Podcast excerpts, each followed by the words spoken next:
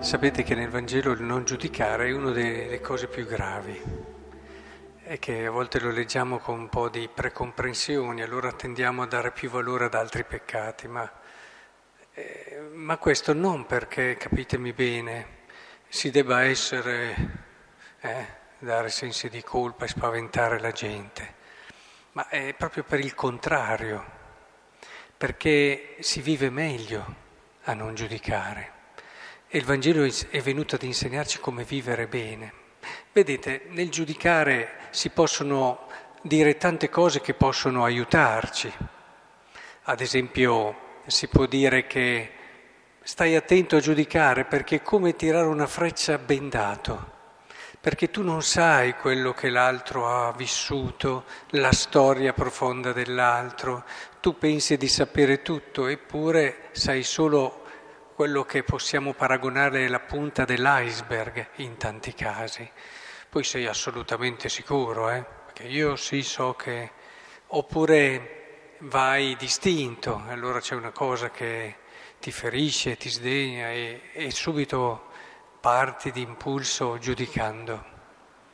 Oppure si potrebbe dire, come appunto Tante volte ci hanno insegnato guarda prima i tuoi peccati e per certi versi anche il Vangelo di oggi parla in questo senso, anche se non credo sia questo l'insegnamento fondamentale del Vangelo. Cioè non si vince il giudizio semplicemente pensando che noi abbiamo commesso dei peccati, ne abbiamo forse commessi di più.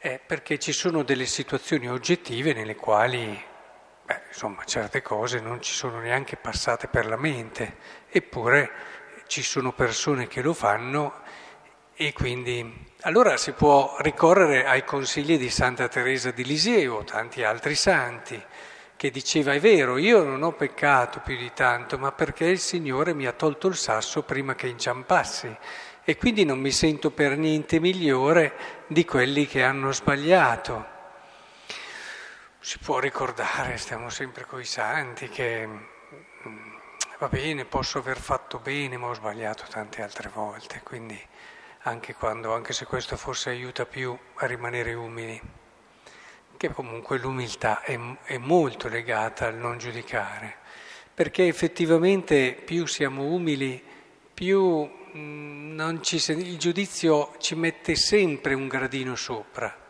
Se ci pensate bene, se io mi sentissi inferiore alla persona che ho davanti, difficilmente giudicherei. E invece noi, grazie al fatto che non abbiamo commesso certe cose, arriviamo a sentirci migliori.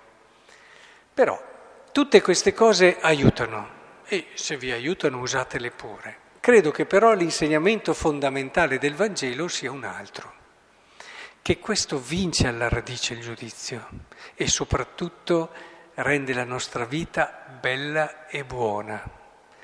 Il consiglio che il Vangelo ci dà, che è poi Gesù, che non solo lo dice ma lo vive, è vivi talmente tanto bene quello che è l'essere e l'appartenere, l'essere amato, l'essere cercato, l'essere desiderato da qualcuno al di là di tutto, vivilo dentro di te, abbi questa bella pace e pienezza di vita, tanto che quando vedi il fratello, l'unico tuo pensiero è cercare di fare del bene a lui. Questo lo può fare solo uno che vive bene. Quando uno vive bene, eh, quando vede il fratello, il pensiero è quello, cosa posso fare? Per renderlo felice? Cosa posso fare per rendere la sua vita migliore? Cosa posso fare per renderla più bella? E allora non è che non veda gli sbagli del fratello, tutt'altro, li vede forse anche meglio, ma li vede con il cuore di uno che ama, di uno che cerca il bene, allora è preoccupato, ma guarda, sta sbagliando, cosa posso fare per aiutarlo? Io so che se lui riesce a recuperare, a trovare il bene, io stesso sono più felice e tutto il mondo è migliore. Quindi la mia preoccupazione non è tanto quella di giudicarlo, perché qui non è tanto il giudizio, il vedere o non vedere lo sbaglio. Eh, bisogna vederlo lo sbaglio eh, il Signore ci illumini a vederli giusti, ma il problema del non giudicare è il problema del come io mi metto in rapporto al fratello che sbaglia. Se mi metto con distanza, eh, allora non cerco il suo bene, sapete, no? A volte addirittura c'è un sottile piacere. A volte quando si vede che l'altro ha sbagliato, ma questo vuol dire che allora io sono ben lontano, ecco la trave. Io sono ben lontano dall'aver capito come si vive la vita. Per questo è una trave, perché non è una pagliuzza, è una trave. Io sto sbagliando nella cosa fondamentale, cioè capire come si vive la vita, cercando il bene dell'altro, sempre. Questa è una delle cose che sta sotto, che è fondamentale. Se io non ho l'approccio giusto all'esistenza alla vita, allora sto vivendo, sì, ma, ma lascio la parte migliore agli altri. Ora, è importante che noi comprendiamo questo.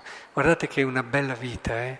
avere l'unica preoccupazione in ogni situazione di cercare il bene dell'altro, perché allora cominceremo a vedere il fratello, a vedere la storia, bella anche la prima lettura, questa lettura della storia alla luce della fede, eh?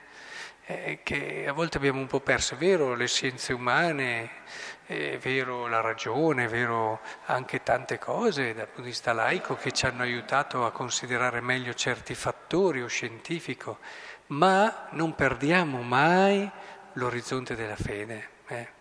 Da una parte ci può essere il fideismo che è l'eccesso opposto, ignorare le scienze, eccetera, che è un altro errore, ma mai, mai ignorare la fede nella guardare e considerare la storia. Ma tornando a noi,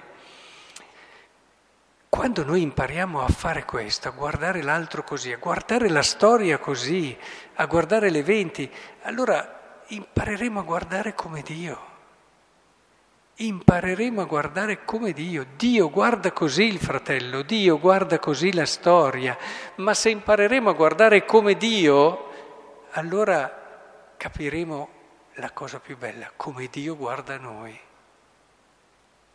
E allora cominceremo già il paradiso.